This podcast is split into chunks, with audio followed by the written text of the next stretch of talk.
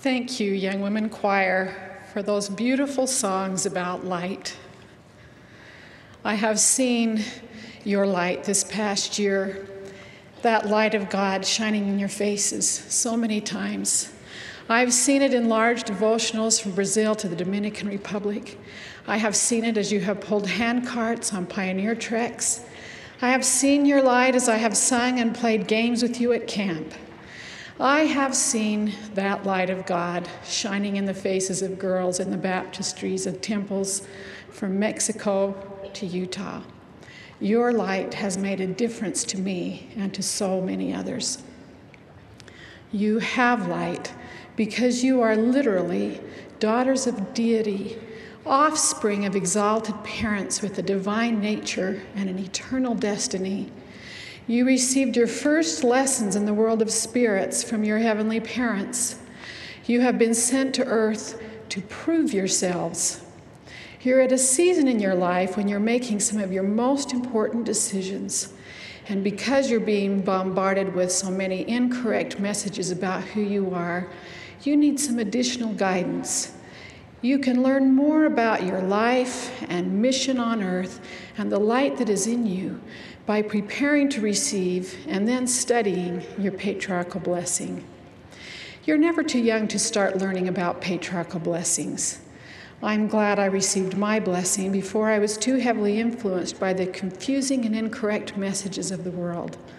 I came away from that experience with the comforting assurance that the Lord loved me and knew me, and from that day onward I began to think more often in terms of eternity than popularity. This is the season for young women to prepare and then receive their patriarchal blessing. Your bishop and parents can help you decide when the right time is for you, because the age of readiness is different for each person. When you understand the meaning and the purpose of a patriarchal blessing and have a sincere desire to do the work of the Lord, you should be mature enough to receive your blessing.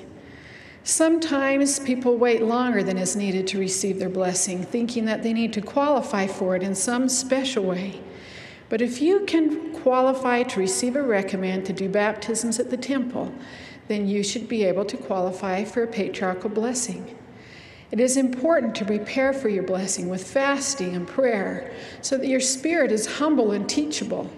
Your personal preparation is very important. When you receive your blessing, you get a glimpse of eternity. You begin to see a picture of what lies ahead for you because your blessing will refer to your eternal purpose and journey. The patriarch who gives you your blessing does not know what your blessing will be until he gives it. He depends on the Spirit to tell him what to say. In your blessing, you are told about your ancestry in the house of Israel. That's your family line, and that family line is sometimes called a tribe. All of the tribes go back to the great patriarch Abraham. Your lineage is important. It means that you are included in the promises given to Abraham, that through him all the nations of the world would be blessed. Your lineage is a blood relationship. That makes you literally children of the prophets with a noble birthright. That is why we often say that you are youth of the noble birthright and belong to a royal, chosen generation. A friend of mine said, "When I joined the church at age sixteen, I began to learn about my identity. I received my patriarchal blessing and was told I was of the house of Israel. At the time, I did not know what that meant. But over the years, I have come to learn that I have a great privilege to be directly descended from the prophets. I have a precious heritage and the best opportunities." Like Abraham, you seek a blessing so you can possess greater knowledge and receive instructions from the Lord. When you receive your blessing, you will discover that the Lord knows you by name. In the early days of the church, many people wanted Joseph Smith to ask the Lord for a specific direction in their lives. Some of those revelations are now part of the Doctrine and Covenants. Just like the early saints, you can regard your patriarchal blessing as your own personal scripture. You should keep it sacred and not share it outside of your immediate family. The patriarch can foresee the development and conditions of your life and can give you a blessing that relates to those. As one young woman told me, there were things said about me and my blessing that even my parents did not know. President James E. Faust said that each patriarchal blessing is inspired personal revelation from God. Each is a star to follow, an anchor to our souls. They reveal our capabilities and potential. President Packer says that our blessings are a paragraph from our book of possibilities. President Monson calls our blessing a liahona of light. When I was in high school, a counselor read my test scores, and she told me she did not think I would do very well in college. But after I prayerfully studied my patriarchal blessing, I felt I should not abandon my lifelong goal. So, because I had insight into the Lord's plan for me, I had hope in my heart, and I was able to move ahead confidently. I discovered that I was successful in that setting, and I earned a university diploma. When we know who we are and what we are supposed to do, it is easier to make important decisions about education, careers, and marriage. It is easier to shine our light in our families, with our friends, and in all other places. The Savior said, "Verily, verily, I give unto you to be the light of this people. A city that is set on a hill cannot be hid. Behold, do men light a candle and put it under a bushel? Nay, but on a candlestick, and it giveth light to all that are in the house. Therefore let your light so shine before this people, that they may see your good works and glorify your Father who is in heaven." When you know who you are and what you should be doing with your life, you don't want to hide your light. For instance, you would not want to hide your light by wearing clothing that diminishes your royal potential. You would not use improper language or stories, or mar your body with tattoos or other procedures debasing for a daughter of royal birth. You would not cheapen your birthright by taking into your body any substance that is harmful or addictive. Neither would you view or participate in any behavior which is immoral and lowers your noble stature. You seek all that is praiseworthy and virtuous and lovely and of good report, because you know you have a noble heritage.